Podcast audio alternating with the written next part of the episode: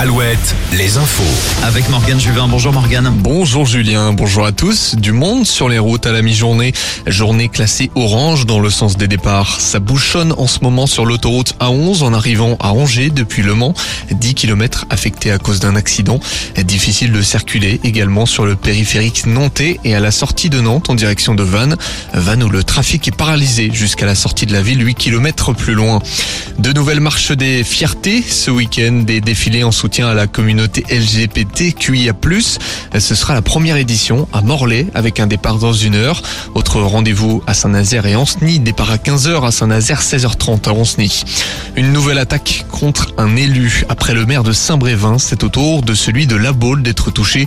Franck Louvrier a décidé de briser le silence hier lors du conseil municipal.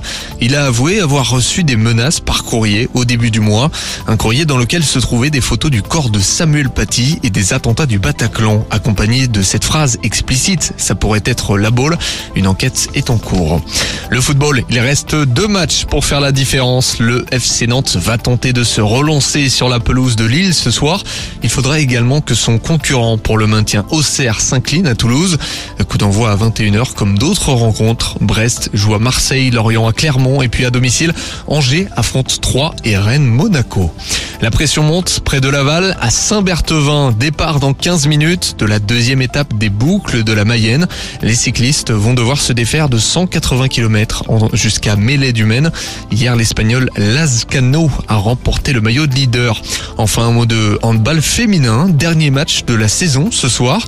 Brest reçoit Mérignac. Nantes joue à Saint-Amand. Celle-sur-Belle à Dijon. Et Chambray-les-Tours chez le leader invaincu Metz. Alouette, la météo. Rien à signaler ce midi, journée très ensoleillée dans le Grand Ouest. Pas de changement attendu cet après-midi. Le week-end de la Pentecôte s'annonce radieux. Le soleil vient chauffer nos régions. Il fera entre 22 et 30 degrés cet après-midi.